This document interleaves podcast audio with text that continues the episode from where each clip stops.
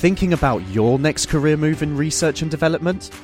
Then it's time to make your move to the UK. The nation that's investing 20 billion pounds in R&D over the next 2 years.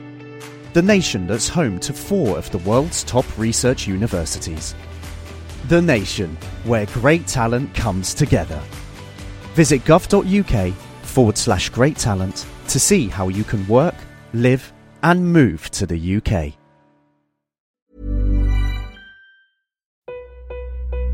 I have you loud and clear. Hello. Hello. Hello. Welcome. Science. And that is to say, physics, medicine, nature, or space, time, the brain, life, the universe. Hello. This week, will nanobots destroy the world? Can food allergies be inherited? And are ants telepathic? It is Q&A time. We have a panel of experts who are ready and waiting to tackle your sci-curious questions. So if you have any foodie thoughts, mathematical musings, or an insectious thirst for knowledge, this is the show for you. I'm Chris Smith, and this is The Naked Scientist. The Naked Scientist podcast is powered by ukfast.co.uk.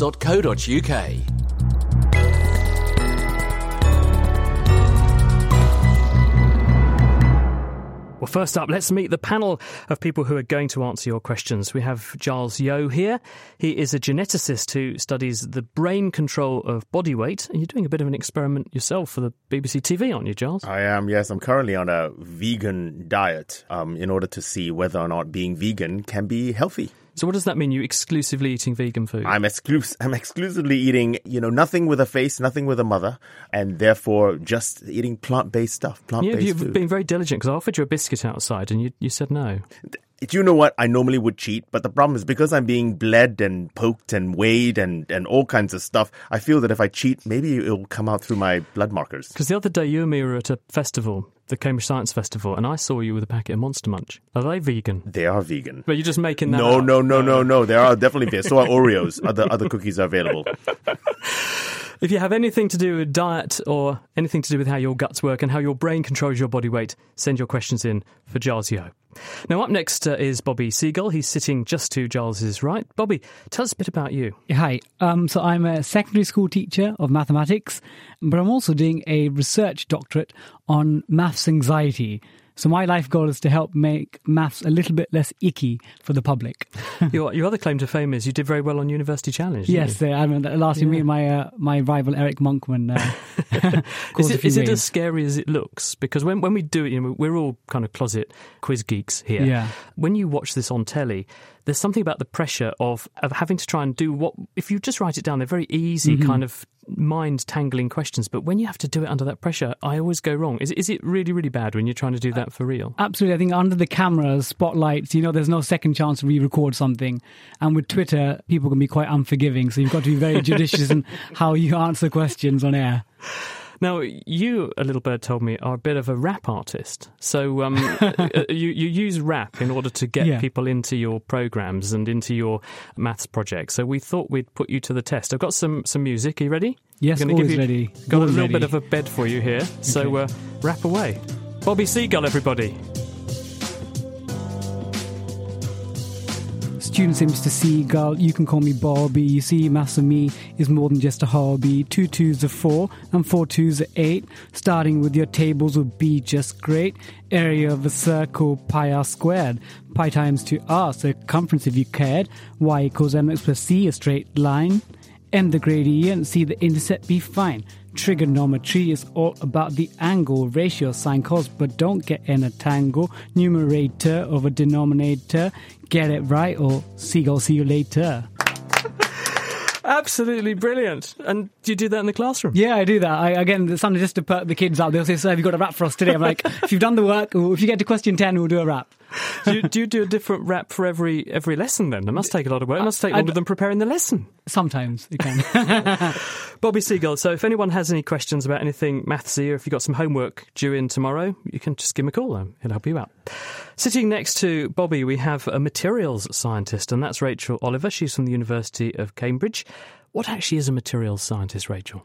Well, They used to call material scientists metallurgists, and then basically people figured out you could make stuff out of things that weren't metals, but you still needed to actually do some science to understand them. So, pretty much, if it's solid and you can make something out of it, I'm interested in the structure of that stuff and how you make it work better so that we don't just go, oh, look, this material's like this, but how can we change it? How can we change the structure? And then how can we use that to get better performance out of that material so that it does useful things for everybody Do you get in the real world? who, um, when you say you're a materials scientist, do they sort of think you're talking fabric and curtains and things? Yeah, so when I said I was going to do material science at university, one of my mum's friends did say, Oh, lovely, textiles, such a good career for a girl. Oh, Whoops! Oh dear, I bet that went down like a Led Zeppelin. There's another material bit, for you. yeah. So, anything to do with how the world around you is constructed and made and manufactured and optimized, Rachel is your person. And uh, last but not least, we actually have a biologist and ant expert. That's Chris Pull. He's from the University of, uh, he's from Royal Holloway. Have you got an anti fact for us, Chris? Yeah, so one of my favourite facts about social insects is that the queens are so extraordinarily long lived. The termite queens hold the record for the longest living insect in the world. And I wondered if you guys wanted to guess how long do you think they actually live? Ooh. Three years. Bobby, you're, the- you're the mathsy Yeah. person. You're good with numbers. How long do you think? I was going to probably say like 18 to 24 months. Yeah, so maybe a honeybee queen would live about that long, but termite queens live much, much longer. So, the, 100 years? okay, not quite that long. so the longest living ant queen is about 30 years. and the- yeah, and termite queens hold the record at 50 years. Wow. So half a century. That, that really is a very, very long time. And do, do you know what the person who studies ants is called? One of you. What, Yeah, what, what are you? myrmecologist. You're a myrmecologist. Yeah. So what do you call a collection of you lot then? Are you a murmur of myrmecologists or, or perhaps a, a sort of, what is Yeah. it? When ants run around, they f- they formicate, don't they? That's the, the Yeah. collect, that's the term Yeah. for ants running around. So is there a sort of formication of myrmecologists, you think? Perhaps. I haven't thought about it before. Let's kick off with this one for you, Giles. I've heard that eating raw food is better than eating cooked food because the body has to do more to break it down. Is this true?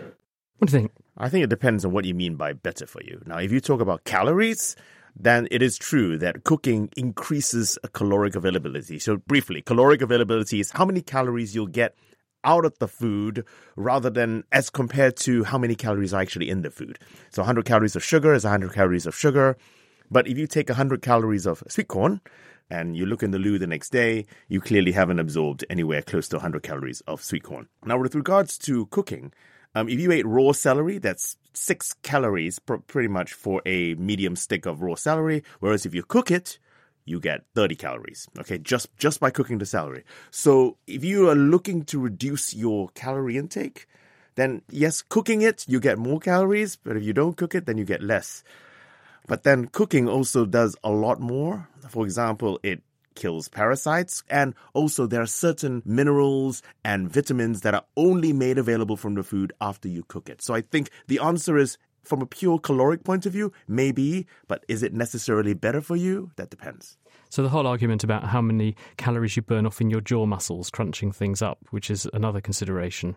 That, that's that's really kind of nothing. Uh, do you, you, you reckon? Sorry, Rachel, I I'd didn't have the microphone turned on. actually if you eat celery, you're using up more calories eating it than you get from your stick of raw celery. Is that actually true? No, no, that's that's that is it is a myth, but but Oh. it's but it's but it's six calories per stick, which is not a, it's just barely a myth. You know, that, a- hang on, is that six calories per stick how much you consume eating the stick, or how much you obtain by eating the stick? As in, when I say consume, as in how much you burn off eating the stick. How many calories do you need to munch it up? How many calories? So, so in other words, if uh, it depends how many calories are in a in a stick of celery. So, for example, it's probably about six percent, broadly speaking, you- from eating a stick of celery compared to hundred percent when you eat- when you eat hundred calories of sugar, for example. Yeah, thank you, Giles. Bobby, we got one here for you. Um, this came into us uh, from one of our very own naked scientists, and that was Katie. Why do I hate maths? Somehow, I don't think she's alone. Bobby, what do you think? No, she she'll join armies of people, sadly. So, actually, being a maths teacher and not an English teacher, I, I consulted Wikipedia to see what hate means. And let me, let me read you the definition of hate it's deep and extreme dislike, especially invoking feelings of anger or resentment. And that's, that's a strong word. It's not dislike or it makes me a little bit queasy. This is like an intense feeling. But, but Um, lots of people have had the double maths feeling. I mean, who, who here had double maths at school? Bet you all had double maths, right? and, and who hmm. really, really looked forward to it? Bet you, bet you didn't. I liked it. But, oh, you're the, you're I the really material hated scientist, maths, Rachel. You, Yeah, I'm a geek. Maths is at the heart of everything. Did, did you like maths, Chris? No, I hated it. Yeah, you really, go. really Yeah, hated okay. it. John? Was awful at it. Ah, there you go. So all the bio people in here, the biologically focused people. Fluffy science. We Yeah, call the, fluff, the fluffies, the fluffologists like me and Giles and Chris. We, we, we're in Katie's camp, Bobby. Yeah, there are different types of mathematicians. I think everyone here is probably competent at maths, but I think there's one startling fact. I work with a charity called National Numeracy, and they said that 50% of working adults in the UK have the numeracy skills of an 11 year old. They asked them to work out a 10% increase in the salary. So, with or without a calculator, half the working population can't do that. So, that's like really damning statistic of where maths is in this country. Hmm. So what are we going to do about it? I think partly it's cultural, partly it's reputational. So I think it's easy to trash maths. Again, if you go with your friends to the pub and have a drink and you say that you do maths, everyone starts patting each other on the back saying, Oh, I couldn't do maths at school. I was terrible. Whereas if you said you couldn't read, people look at you like, What? You're, you're a cultural philistine. You don't read? But they say that about opera, don't they? I've noticed that if, if you admit to not liking art or sport Mhm. or, or opera or something, people will look look at you like you're some kind of cultural pariah. But if you turn around and say, I don't like science, then people do actually laugh. And Yeah. they say, oh, well, you know, yeah, it's, it's all foreign language to me. Mhm. And it's interesting how there is that distinction. Yeah. And again, I do think elements of cultural aspects to this. I've got cousins who are living and raised in India, and I'm ethnically Indian. And I compare my cousins' attitudes in India to my cousins in the UK attitude to mathematics. And in India, when people do well at maths, they seem to say, oh, you're doing well at maths because you're working hard. Whereas in England, if kids do well, they're attributed to a talent and flair. And I think as a society, as soon as we attribute mathematical competence to flair, it's easy for the rest of us to say, oh, I don't have any flair, so I can never be good at maths. Do you think, to a certain extent, though, it's down to the teacher? Because someone like you, who stands up in front of a class, does a rap, engages the class, gets their attention from the get go, like you got all of our Mhm. attention in here, you made us laugh and be- then begin to think. That's the critical thing, isn't it? We need more good teachers. Yeah, I think teachers definitely play a role, but also parents play a role. So again, at parents' evenings, every time a, a mum or a dad says to their child, "Don't worry, you're failing at maths. I failed too." So as a society, we need to stop accepting that maths failure is a good thing. We need to start saying, "No, actually, it's not a good thing. What can we do to turn it around?" It's like the social norm. It's okay Yeah. to, to be a little bit on the large side these days, Giles. You're nodding. Um, in your, in, no, I'm not saying you're a bit on the large side. I think you're, you're interested in people who gain a bit too much weight, and people have shown that it, the social norm has sort of crept up that it's okay to, to sort of not worry about your diet so much as perhaps we did historically, and it's the same with, with this, isn't it? Yeah, I think so. It's it's because it's acceptable to say, "Oh no," I'm, and I say it. I'm Mm-hmm. equally to blame to say I'm terrible at maths. And no, Mm. no, I hated it. It's, it, it's Mm. cool. Now, am I terrible at maths? I hope not. Otherwise, I wouldn't be able to, to, to get end up and end up getting a PhD. But you're you're absolutely right. Just in what we said, we have immediately painted ourselves into a terrible at maths um, um, corner. Even though I don't think we're going to be terrible at it. Not just maths that things uh, and people hate, is it, Chris? Because insects have a bit of a bad rap too, don't they? Yeah, definitely. And I mean, this is also probably quite psychological. So I know my sister was terrified of spiders, and I think that comes from my mum being terrified of spiders. So I think it is this inherited cultural phenomenon. But at the same time, I do think some spiders and other insects uh, evolutionarily might have posed a threat to us. So maybe there is, you know, Well, some malaria, reason. hundreds Yeah. of millions of cases a year, dengue, 50, Mhm. 100 million cases a year of that. The mosquito spread diseases. Yeah, yeah. So I suppose we have a reason to, to fear these things. Yeah, we? definitely. Yeah. Plus, they're hairy and scary. Sorry, I have to turn Rachel back on. I'm trying frantically to turn microphones Sorry, on in sorry enough time that. here. Everyone keeps talking so quickly. It's, it's wonderful. It's wonderful. Now, Rachel, um, we've got this question here for you from Janet. What's the smallest material we can build things with? So, Rachel, the smallest material we can build things with. What do you think?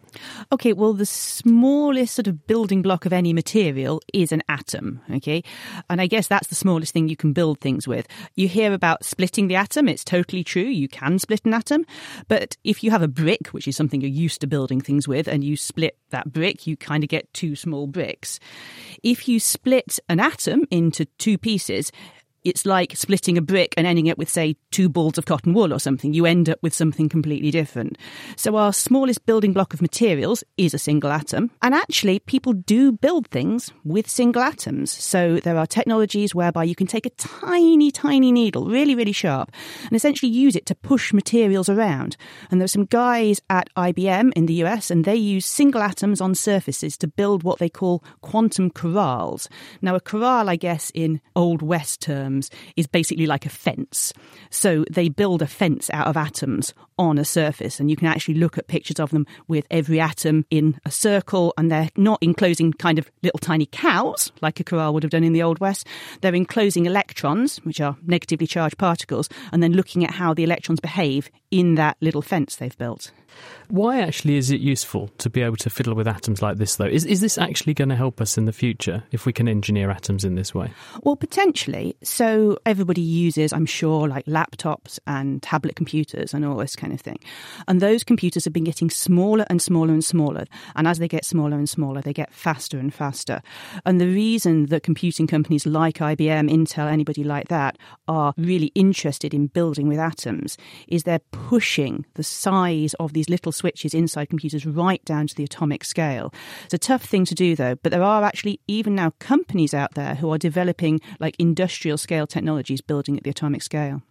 Is it also relevant that I, I, think it was Chris McManus who came on this program. He wrote the book about being right and left handed and said that actually asymmetry begets asymmetry. So if you want to, to build something asymmetric, you start with particles themselves that are asymmetric. So if you want to build, say, a really strong component for a jet engine, mm. then you actually have to start with the right things in the right configuration down at the atomic scale so that you get something on the big scale that actually has those properties. It's just amplified up to a big scale that we can see. Yeah. I mean, in terms of things like a jet engine, you need exactly the right ingredients but the metals that are used in jet engines, there the important length scale there is very, very tiny. So down at what I would call the nanometer scale, people might be more happy in millimeters, and a nanometer is like a millionth of a millimeter. And you have to engineer the structure of that material right down at that scale in order for the jet engines to work. The thing that's tough about jet engines is that they have to keep working at really, really high temperatures.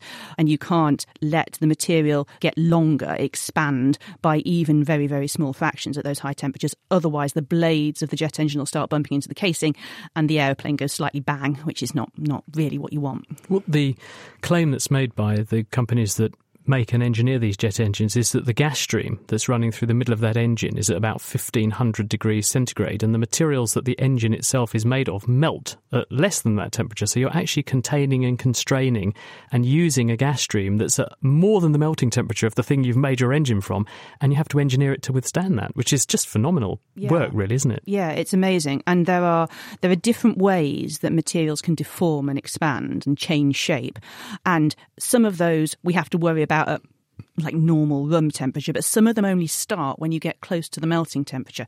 So that means that you have to really be very clever about how you engineer structures right up at those really high temperatures. Rachel, thank you. We have a panel of experts here on The Naked Scientists who are taking your science questions. If there's something you've always wanted to know, give us a tweet to at Naked Scientists or send in your questions to chris at nakedscientist.com and we'll get those questions into one of our future programmes like this one. Still to come, we're asking can we store information in light? Can food allergies be inherited? And will nanobots destroy the world? Chris, here's one for you. It comes from Caitlin, who is in Nottingham. How do ants know if the queen dies?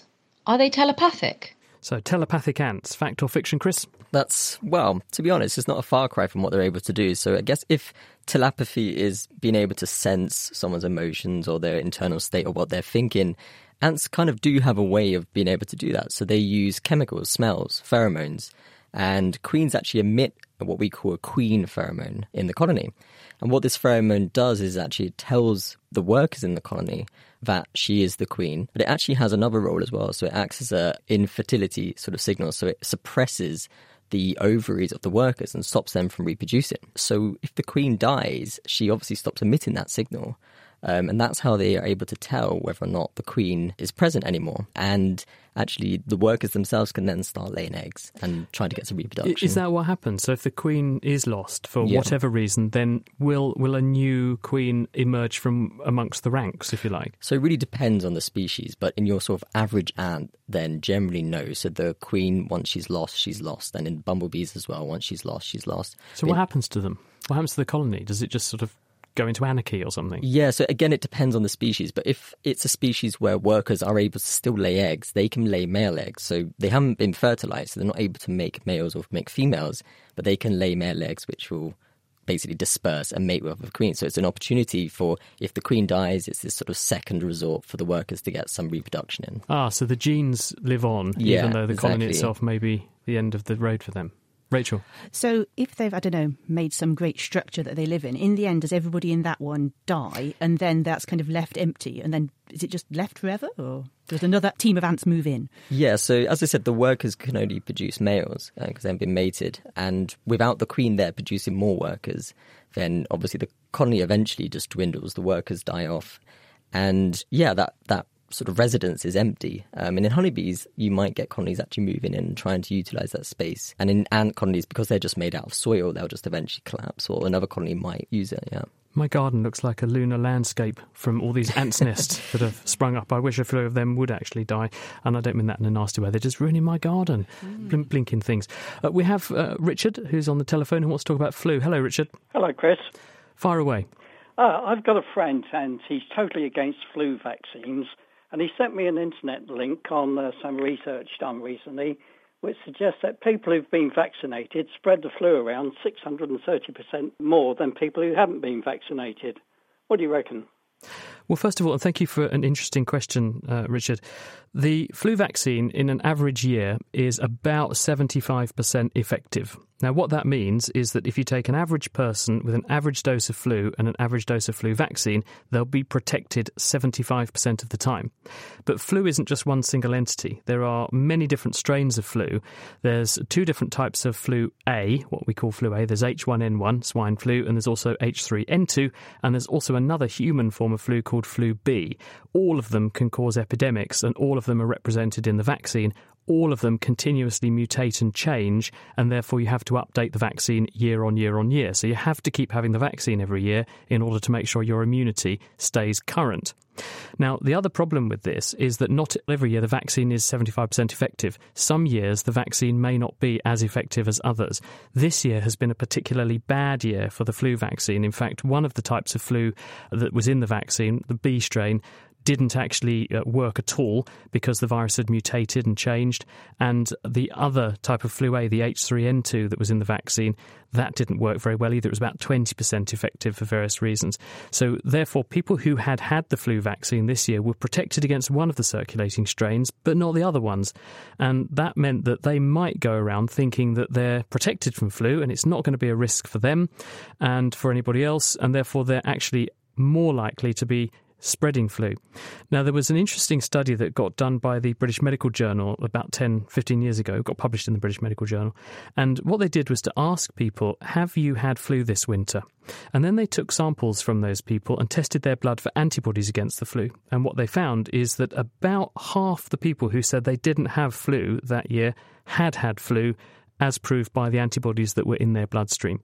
So, in other words, you can probably get people who have a low level infection with flu. They don't know they've got it, they don't feel ill because they've got partial immunity to the flu, but they're nonetheless fully infectious and they go about their business potentially infecting other people and spreading flu around and they don't know they've done it.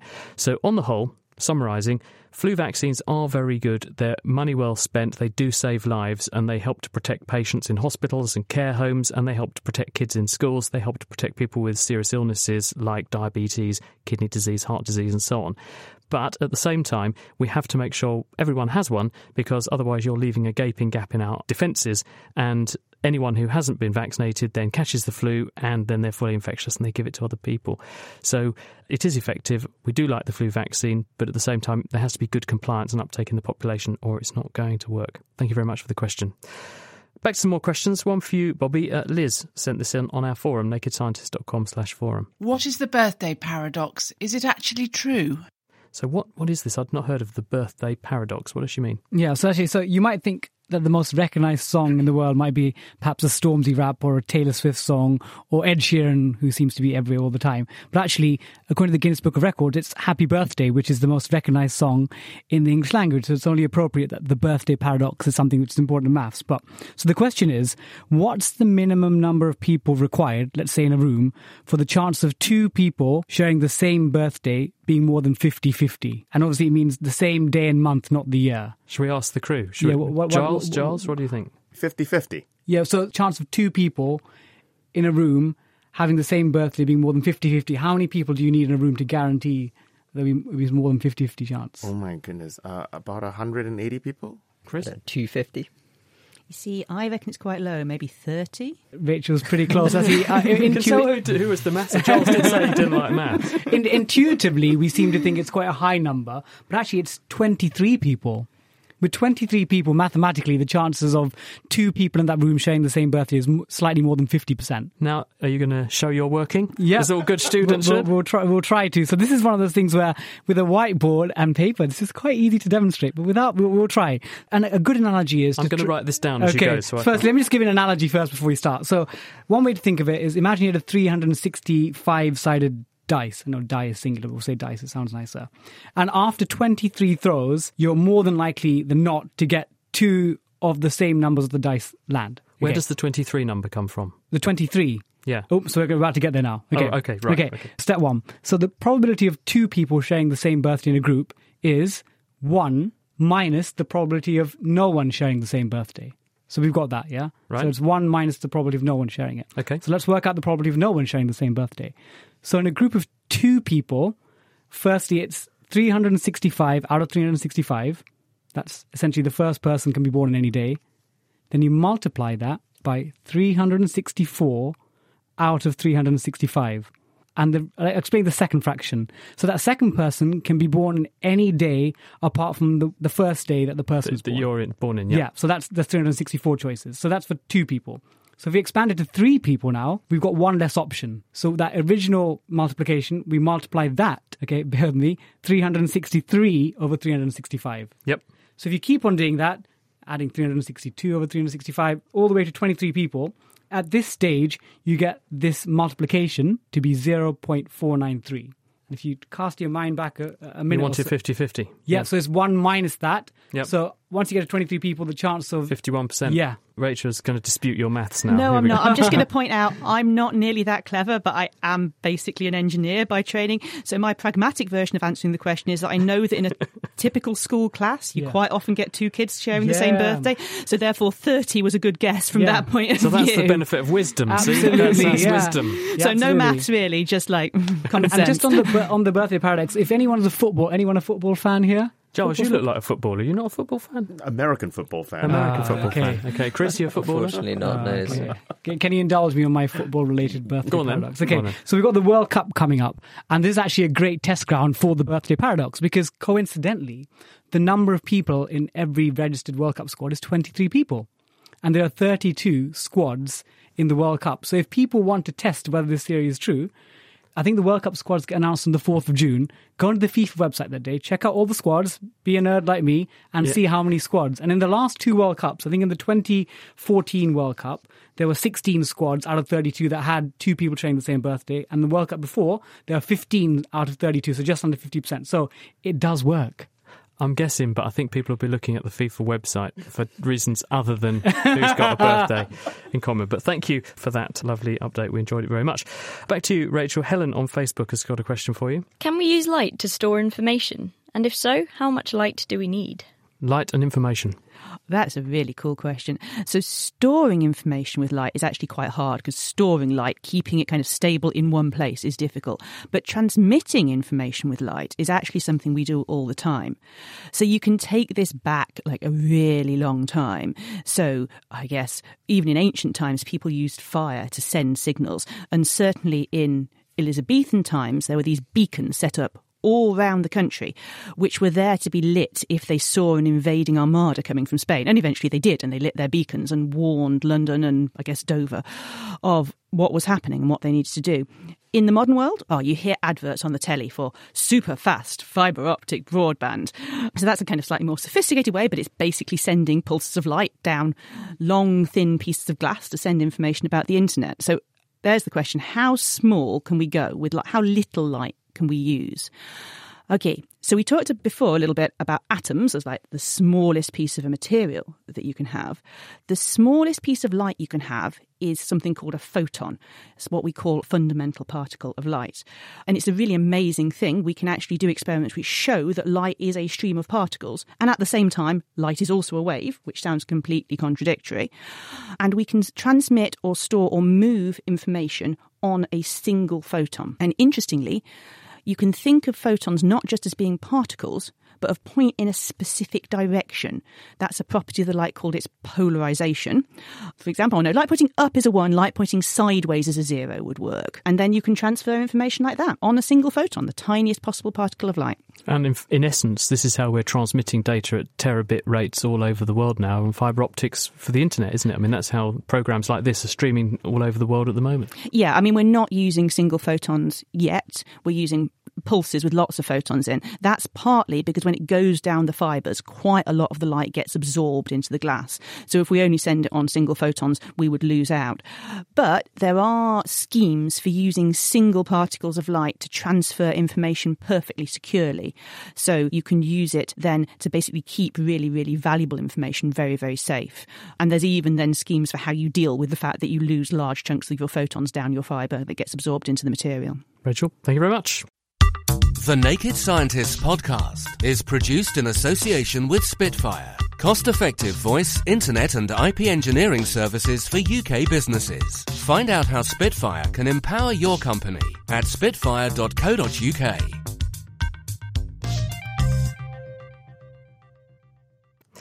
You're listening to The Naked Scientist with me, Chris Smith, and I'm joined this week by a panel of experts who are ready to take on your science questions. With me are mathematician Bobby Seagull, geneticist Giles Yeo, material scientist Rachel Oliver, and Chris Pull is talking all things insects. If you'd like to ask a question for a programme like this, you can tweet it to at Naked Scientists, you can email chris at thenakedscientist.com, or you can find us on our Facebook page. Now, we're going to have a little pause to have a quiz. This is where actually I put some questions to the panelists, and then we're going to have two teams. Now, team one is going to be Giles and Bobby. And team two is going to be Rachel and Chris. We have three rounds, and you get a bing or a bong um, according to whether or not you get it right or wrong. The team at uh, the end of the three rounds who has the highest score uh, goes home as our big brains of the week. The team who has the lower score doesn't. Um, if there is a tie break in that unlikely circumstance, then we actually have a tie break question for you.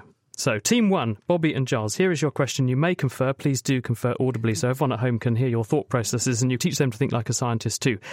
Question one What happened first? The year that fluorine was discovered or the only draw in the history of the Oxford and Cambridge boat race? What do you both think? So, okay, boat race started about 1880s. I think so. It's 160th. Yeah, yeah, yeah so, right. so, so fluorine must have been discovered before. Is it fluorine? Fluorine. Must have been discovered before. We're going to go with fluorine. So you're going fluorine was first? Yes. Yep. Mm, Hmm, no, I'm sorry to say, the only draw in the history of the Oxford and Cambridge boat race was in 1877. Fluorine came along nine years later, 1886. Rachel and Chris, quiz question two which happened first, the invention of the catapult or the first use of negative numbers? Oh God! So the catapult, it strikes me as something kind of medieval. Yeah, you know, people throwing rocks at castles. Negative numbers. Hmm. Do we think the Romans could do negative numbers? They understood about zero. Maybe they could do negative numbers. Yeah, I feel like numbers have been around a really long time. Number has been around a really long time. We're going to go with negative numbers. No, did, did you know that, Bobby? You know I wasn't quite sure. I was thinking of negative ima- imaginary numbers, but I wasn't thinking of negative integers. No, the, the answer is the catapult. That came along in 400 BC. Negative numbers in the Han Dynasty in China, 200 BC. So you're both all both teams doing very well at the moment. Your net score is zero. Um, appropriately enough, on that note, round two is called What's Bigger? So um, hopefully your score by the end of this round. Back to team one, Bobby and Giles.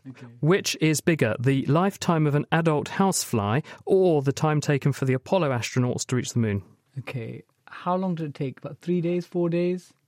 To reach took the moon? three days or four days.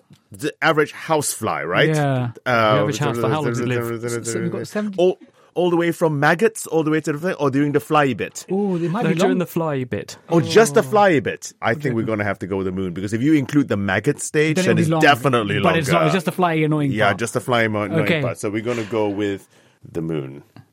Oh, no. Um, no. Insect Man, Chris, do you know the answer to this one? How I long's a- don't. it doesn't no, know I this imagine one. they only live a couple of days, but Some do. Actually, Okay. things like the glowworms that turn into a gnat live just for a few days long enough to mate. But your average nice, meaty, big blue bottle housefly, they last two to four weeks. They're quite long lived, ah. actually. It took the Apollo team three days to reach ah. the moon. The New Horizons Pluto probe, which was the fastest spacecraft ever created, which went out past Pluto last year, launched in 2006, that did the same journey in just eight and a half hours. But certainly the fly hmm. trumps it. Right, Rachel and Chris, which is larger, the average length of the small intestine or the length of nose hair grown by a human over a lifetime? Now, I know that the small intestine is surprisingly long, Yeah. but I have no idea how much nose hair a human grows in a lifetime. isn't it like a few millimeters a day? Oh, not a day. Chris actually, just- sorry, Chris is just wafting his couple of nose hair out of the way so he can get to the microphone. a day. It would be like down to our feet yeah, yeah, quite yeah. quickly. I mean, how long your hair is also depends on how often your hair falls out. But I'm also not sneezing that much nose I, hair. I mean, I know, but it like as men get older, it grows longer. Right? It right? does, they do get 'cause quite you see old hairy. men sprouting it, like yeah. So Sincere lifetime's quite a apologies to any older members of the audience. Uh, What what are we going for then? Are we going nose hair or Hmm. intestines, you two? I feel like it must be nose hair because so far the obvious answers have been the wrong ones. So. okay, given I got the last one wrong, let's go nose hair. Giles, do, do you um, do you know the answer to this one? I did not know that. I mean, I know the gut is pretty long, but I have no idea about nose hair growth. I think you should get out what you've got in your bag under the table. So uh, what I have got with me is a live-size knitted gut. And and, um, and Who, so, who knitted this? Who knitted this, So this is knitted actually by a consortia of professors and secretaries and research managers and um, at the Institute of Metabolic Science. And this is a life-size knitted gut, otherwise known as the food to poop tube. And so this is the mouth oh, bit. fantastic! And then if I hand, if I can hand hand it around, so that's the. I've got the anus. That's the, right. No, I've got no, the no, that's tongue. the I've got the I've tongue. It's okay, yeah. And then if I then hand, there we go. That's the size Goodness, this is huge. of a of a. It's all the way around the studio. All around the okay, so. I've got the tongue at this end. I've got an Mhm. esophagus, and then what's this bit? This is the stomach, is That's it? the stomach, and attached to it will be the liver, the pancreas, the gallbladder. Pancreas, green gallbladder. It's all colour coded as well. This It is great. is, So the gallbladder, absolutely. because bile really is green, isn't it? That's what comes out the gallbladder. Then into this this first bit of the small pink tube. What's that? That this this is the whole thing. Is the small Small it's the small intestine. intestine, and where all of the digestion actually happens. And so, depending on how far down the food goes, is how long it takes to digest, and the further down the food goes, the fuller you actually feel.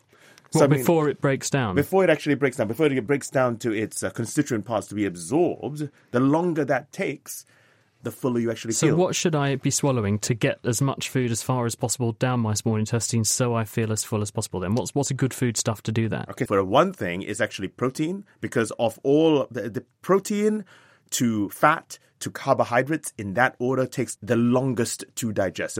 And so that's how the Atkins diet works, for example. When you actually eat a lot of protein in, in the Atkins diet, so much of it travels further down the gut. You get fuller, you eat less, you lose weight. And uh, on that note, if you are intrigued as to how long the intestine really is, the average length of the small intestine, including Giles's knitted gut, is about six metres. Over a lifetime, though, on average, a human grows two metres of nose hair. So actually, you weren't wide of the mark there, Chris, when you were suggesting that, although two millimetres a day Yeah. does, does seem quite prolific. Next question, round three, is science fact or science fiction. And thank you, Giles, that was brilliant. This is for Bobby and Giles. True or false, ants have two stomachs. What do you think, Bobby and Giles? Ants have two stomachs. Okay, so cows have two stomachs. Cows have two stomachs. Why would ants need? So cows have two stomachs because they eat grass. That's cellulose. right. So they need a rumen in order to in order to, to ferment the grass. What do ants eat? I've Grass. seen lots grass. So they they would probably need. I've eaten the bottom of a, of an ant in Australia once. It was very very. That's a lemony flavour, isn't it? very lemony Yeah. flavour. Yeah, yeah. So um, Slightly off topic here, though. What, what's the answer to do, the do- quiz? Do you reckon, do you reckon it's true? I'm going to go with true. Yeah, should we go for that? You Our going final for true? true. You going for true? Yes, finally. Yeah, they- they they do. It's it's so actually they can enjoy they can enjoy two courses. Of course, Yes. there's the main course and then the anti-pasta. Okay. See? Oh. No, no, it, it is true. Did you know that, Chris? Did you know that ants have two stomachs? I didn't know. caught, got, got the Ant Man, caught him out. One of the stomachs is for holding food for their own consumption. That is the anti pasta. Yeah. The second one's to hold food that they're going to share with other ants or take back to the queen. Um, this is the process known. Do you know the name of the process, Chris, of doing this? yes. It's trophallaxis. Trophallaxis, very good. Trophing, there you go. Isn't that appropriate? You won't forget that one in a I hurry. thought this this was called the crop. I never thought of it as being an actual stomach. Oh, now he's disputing the answer to the quiz. okay, let's move on quickly before he catches us out. Right, team two, Rachel and Chris. Now they've got one point, so it's it's sort of on this one. So this is pressured moment for you. True or false? Triskaphobia is fear of the number thirty. I feel No, like he'll it- know that one. Triskaphobia. I feel like I know what. I feel like Well, that means tant something, right? is the French for 30, so, but is there really a word for the fear of the number 30? Maybe there is. I don't know what else it means, though, so what do you think? What do you think? True or false? I'm going to go true. You're going true. No, it's Well what? It's actually I got that wrong. It's this. Oh! actually, it's not. It's not. I, I pressed the wrong button. Um, it's no, you don't know which was the right. I'll, I'll tell you. Um, actually, it's wrong. It is fear of the number three. Oh, I tell you what, the okay. You were tiebreaker was good though, and we almost got there. Would you like to hear the tiebreaker all the same? Because it, it is quite interesting. The tiebreaker to the nearest ten. How many multiples of their own body weight can a dung beetle move at one time? So I'll ask you one at a time, so you can all speculate. It's quite amazing. This, and we'll come to Chris last because he probably has the best chance of getting it right. But Giles, what do you think? Dung beetle, how much poop can they move in one go? Uh, a hundred times. Okay, Giles is going hundred. Bobby. I've written down 200. Bobby's going 200. We're, we're going up. Can you see Bobby's 200 and raise him at all, Rachel? oh, no, I'm going to go 30. I think it's a good number. Chris? Yeah, I'm trying to. So I actually just was at a talk on, and I'm trying to remember what she said. but I mean, they're not huge. It's a good lecture. Yeah, yeah. I'm going to say 50 times.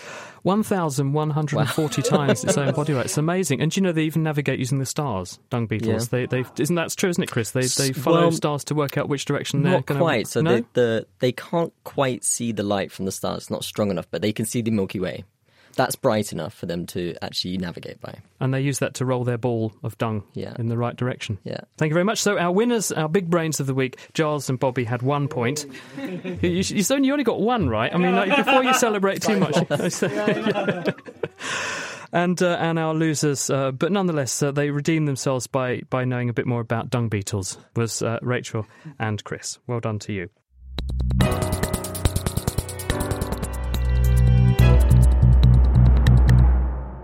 This is the Naked Scientists, and we have a panel of experts who are taking on your science questions this week. Still to come, what's the most useless number, mathematically speaking, and will nanobots destroy the world? Now, we've got this one for you, Giles, from James. He's at the competition in Oxford. Can food allergies be inherited? Food allergies and inheritance, yes or no? Mm, I th- the answer is uh, yes, but it's more complicated than that. So I think the first thing I want to do is just to there's a big difference between intolerance and allergy. So in intolerance, it's almost like you can be lactose intolerant because you lack the enzyme to break down lactose.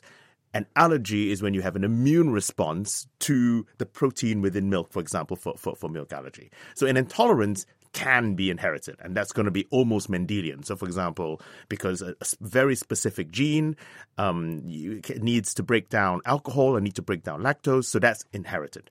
Allergy is more complicated because there's an immune response. So while there is a genetic element to it, it's not like Mendel's peas. You can't say for sure if my parents were allergic, then I'm going to be allergic. So there is a genetic element to it, but it is not Mendelian. So in other words, it's not uh, for sure that you're going to inherit it if your parents happen to be allergic to a given product or item. Thank you, Charles. Quick uh, clarification required for you, Rachel. R. Middleton has emailed to chris at thenakedscientist.com and says, I would really like to know about storing information with light like the questioner asked rather than transmitting it. Is there any information you can impart on that? So the difficulty is storing the light without absorbing it. Okay, so you can do that in a thing called a cavity. Now, in the simplest sense, a cavity could basically just be two mirrors, and you reflect the light backwards and forwards and backwards and forwards. Okay, and we can make cavities that will store light, but probably not for very long. So fractions of a second might be the amount of time that we could store a single particle of light that I was talking about earlier.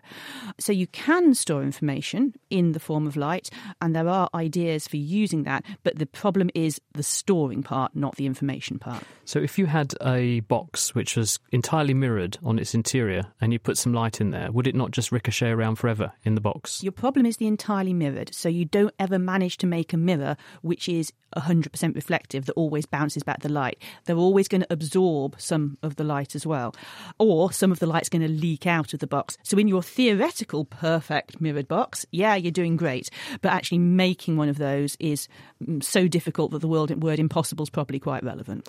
Thank you, Rachel. Quick one uh, from Tim, which uh, came in for you, Bobby. Why do we count in tens? Is there a better number to count in? Why do we have this number preference for 10? What do you think? Good question. Uh, so, demonstration put your hands out, count how many things you have, digits. There we go. I'm hoping all of us have 10. yeah. So, About toes. Yeah, you could, could do. Those? So, the reason we count in tens is historically because we have 10 fingers. Uh, but other cultures, other civilizations, different things. Aztecs have used 20, the Babylonians have used 60. There's some indigenous groups of people in South America that use three or four. And again, if we were um, happen to be based in the Simpsons land, Homer has eight fingers, so he could equally count in base eight. So really, it's just a quirk of our 10 fingers uh, being there. Thank you, Bobby. Very quick one for you, Chris. Heather on Facebook uh, wants to know why don't insects get as big as dogs do? Yeah, I mean, so the largest insects today sort of are about 18 centimeters, and actually a few years ago there was a stick insect discovered in in China, which is actually 60 centimeters long. But you know, back in you know 100 uh, 500 million years ago, there were insects the size of seagulls flying around. So there was a the size of Bobby seagulls. yeah. so there was um, basically a, a, dragonfly which was flying around, which and also you had millipedes, which obviously aren't an insect, but they got up to two meters long. And the prevailing theory is that back then there was just a lot more oxygen in the atmosphere. And because they breathe passively through these network of air-filled tubes, the larger you get, the harder it is for that diffusion based respiration to work. So it, it's kind of like if you were to, if you snorkel near the surface, it's easy for you to get enough air. But if you were sitting on the bottom of a swimming pool with, let's say, a three meter long snorkel, you can imagine how much harder it would be to get enough oxygen and enough CO2 back out. And that's essentially why we think um, insects are limited because today the levels of oxygen are much lower than what they have been, um, you know, back in very ancient times. So it's all down to oxygen. Thank you very much, Chris. Rachel, one for you. Somewhat apocalyptic. This from Ted. Will nanobots destroy the world? What's a nanobot? Okay, so this I think comes from an idea which was originated by a guy called Eric Drexler, who is one of the fathers of nanotechnology. So, nano is this sort of millionth of a millimeter length scale. And Eric Drexler came up with the idea of these tiny little robots that he'd hoped would be like really useful so they could essentially make things for us on that tiny scale. And he thought, well, you know, what you need is the robots to be able to make more robots and then they can make more of the useful things. But then he started to worry about, well, maybe if the robots can make more of themselves, then they can make more and more of themselves and kind of eat up everything in the lab they're in. And then having eaten the lab they're in, sort of set off across the city consuming. And there's this idea of the grey goo where everything in the world gets turned into nanobots. Having said all of that, I possibly should reassure listeners that I don't think it's very likely to happen. In terms of stuff that scientists can make at the moment, we're talking about things that don't self replicate, they don't remake themselves, but they can self assemble, they build themselves in the first place. Those sorts of processes, they're workable, we do them in my lab, but you have to provide very much exactly the right ingredients and exactly the right conditions, by which I might mean the temperature or the pressure, those kinds of things. So, with current technologies, I don't think we need to be scared at all. However, it would be stupid to say, oh, this is physically impossible, because we know about self replicating entities, but what we'd have to sort of design deliberately, really, is something that comes with its own power pack that is completely adaptable to all sorts of different environments, to different chemical sort of species being available that also carries all the information it needs in itself. And yeah, I mean, we're starting to design life, and life did evolve, but it took quite a long time for then life to start from some kind of puddle on the barren earth and turn into what we have now. And it's not actually turned out to be grey goo. So I think we're probably safe. Good to know that material scientists have got our back. Thank you very much, Rachel. Now, Bobby, here's one for you. Sam's been in touch on Twitter and says, What's the most useless number? That is, that's, that's been insulting to a mathematician, really. Surely all numbers are precious, aren't they, to a mathematician? Yeah, so asking a mathematician what is a useless number is almost the reverse of asking a parent to select their favourite child. But if we must, we must give an answer. So um, let's take a time machine back to 16th century Italy. Let's go to Lombardy and let's meet uh, Gerolamo Cardano. So this uh, mathematician was a polymath. He actually did biology, physics, chemistry, philosophy, writing, even uh, dabbling in gambling. And he was looking at solutions to cubic equations. So for our listeners, we have linear equations, like you know the straight line, like my rap, y equals mx plus c. Then we've got our quadratics, that's a x squared, looks like a smiley face. And then the cubics, where it's an x cubed type graph. So he was looking at solutions for these. And then he came across some solutions which were imaginary. So he, an example that he gave was he said, what happens when you expand? So let's bear in mind again. So uh, 5 plus the square root of minus 15, and you multiply that by 5 minus the square root of minus 15. So if you can mentally picture that, you multiply the 5 and the 5, so we're doing double bracket expansion, boys and girls. You get 25. then G- Giles has done it already. yeah. So you get the 25 there. So we get a minus 5 lots of root minus 15. And we get the opposite, a plus 5 lots of root minus 15. So they cancel out. And at the end we get minus lots of uh, the root of minus 15 squared. So let's see. So now we've got 25. We've got a minus minus 15. So that gives us 25 plus 15. It gives us 40. So what Cardano said was, he said this in Italian, so I'm, I'm doing an English accent. Thus far does arithmetical subtlety go, of which this, the extreme is, as I have said, so subtle that it is useless. So he thought that the minus square root of 15, an imaginary number, was useless. But interestingly, over time, imaginary numbers became very useful. Who's planning on going on a holiday this summer? Anyone? Taking, Pretty much everyone. I yeah, uh, ta- ta- taking taking a plane, I guess. Yep. And actually, air traffic relies on radar. And actually, radar uses complex computations where they distinguish stationary objects from moving ones. And for this, they use imaginary numbers because it makes the calculations a lot more manageable than if you just had straightforward standard real numbers. So there you go, imaginary numbers are real and not as useless as uh, Cardano thought. So there are useless numbers, but they're not really useless. Exactly. Thank you very much, Bobby. Uh, Stan is on the telephone. Hello, Stan. Hi, Chris. How are you? Very well. Fire away. Right. Basically, it's very briefly when I snore, it makes my wife wake up. When she snores, it wakes me up. So when I snore, why doesn't it wake me up? Brilliant question. The answer is, Stan, that when you go to sleep, actually your brain disengages a lot of the flow of sensory information coming back into it. A good example of this is why you don't act out your dreams, for example. We know that we all dream, we do it every night, and we dream many, many times a night, probably about 20 times a night you have a dream, but you don't find yourself stalking uh, people around your house, jumping out the window, and that kind of thing, because there is a specific structure in your brain stem, which is called the subcoeruleus region. And when you go to sleep and start to dream, this activates and it disengages the flow of information coming back out of your brain to tell your muscles what to do, and it also damps down the flow of information coming up your spinal cord coming into you. So you're effectively disengaging your sensitivity to the things that you do yourself. There's also another region of the brain, which is where what's called the parietal lobe and the occipital lobe and the temporal lobe all meet. This area of the brain. This has a strong ability to suppress any sensory information coming into your body. So you can't tickle yourself, for example, because this area knows that you're about to tickle yourself and it says to your brain, to your consciousness, in a minute, I'm going to tickle myself. So when you feel the tickle sensation come in, it won't surprise you. You're expecting it. And because you're expecting it, it doesn't arouse you. It's the same with your snoring. You're making those noises yourself, you're suppressing your own sensory system, so you are not aroused or woken up or stimulated by that sensation. But when someone else does it, because it's unpredictable and unexpected, we notice it. Great question. Giles, here's a very quick one for you, and it is from Rob, who's in London. Is it possible that dopamine neurotransmitters are playing a critical role in the regulation of food intake? Why do I feel so happy when I see my food arriving? Usually, in my case, it's because I've been sitting for ages in the restaurant. But what's he actually getting at, Giles? So I think, first of all, we feel happy when food arrives because the anticipation of food and actually when the taste of food will tickle a set of neurons in the brain that releases dopamines that actually makes you feel happy. Now, why would this be the case? You eat, I think, primarily to fulfill a metabolic need. So in other words, I have burned a thousand calories, I need to eat a thousand calories.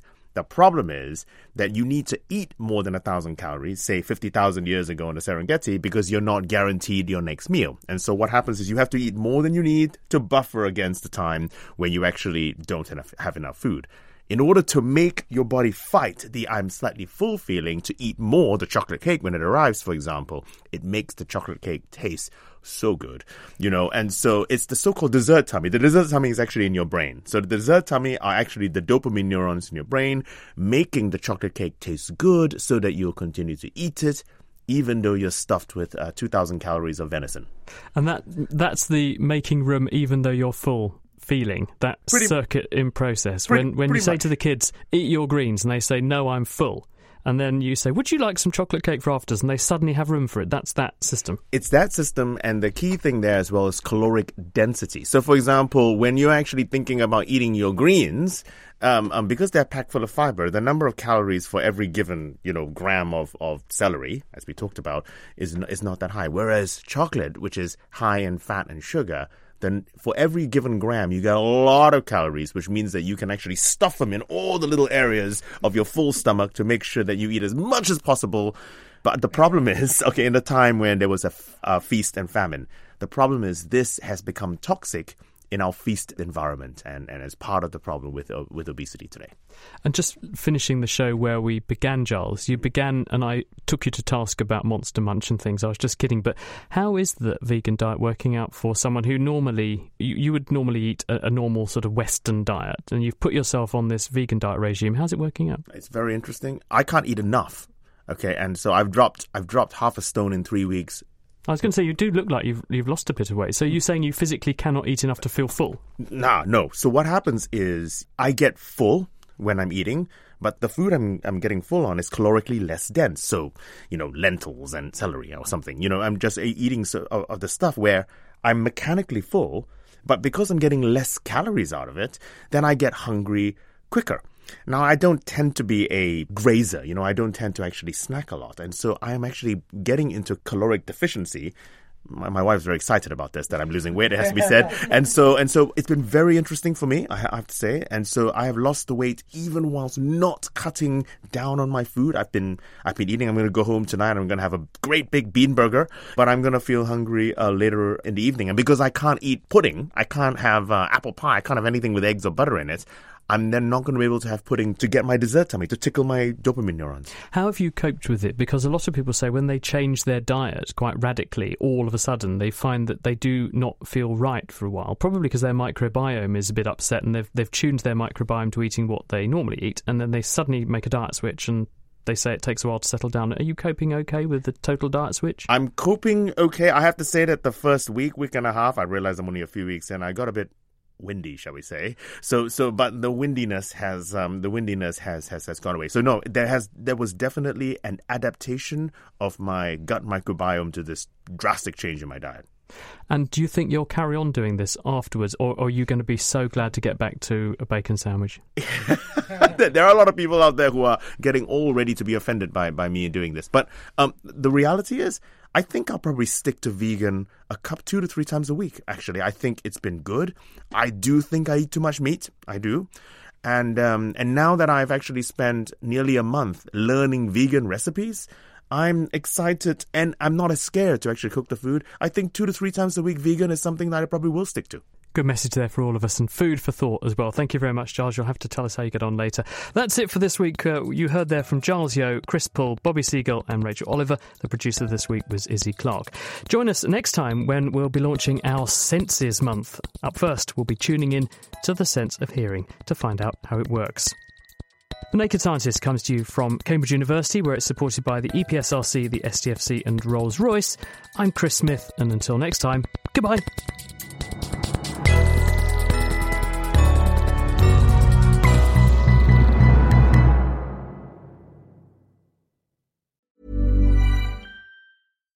Thinking about your next career move in research and development? Then it's time to make your move to the UK. The nation that's investing 20 billion pounds in R&D over the next 2 years. The nation that's home to 4 of the world's top research universities. The nation where great talent comes together. Visit gov.uk forward slash great talent to see how you can work, live, and move to the UK.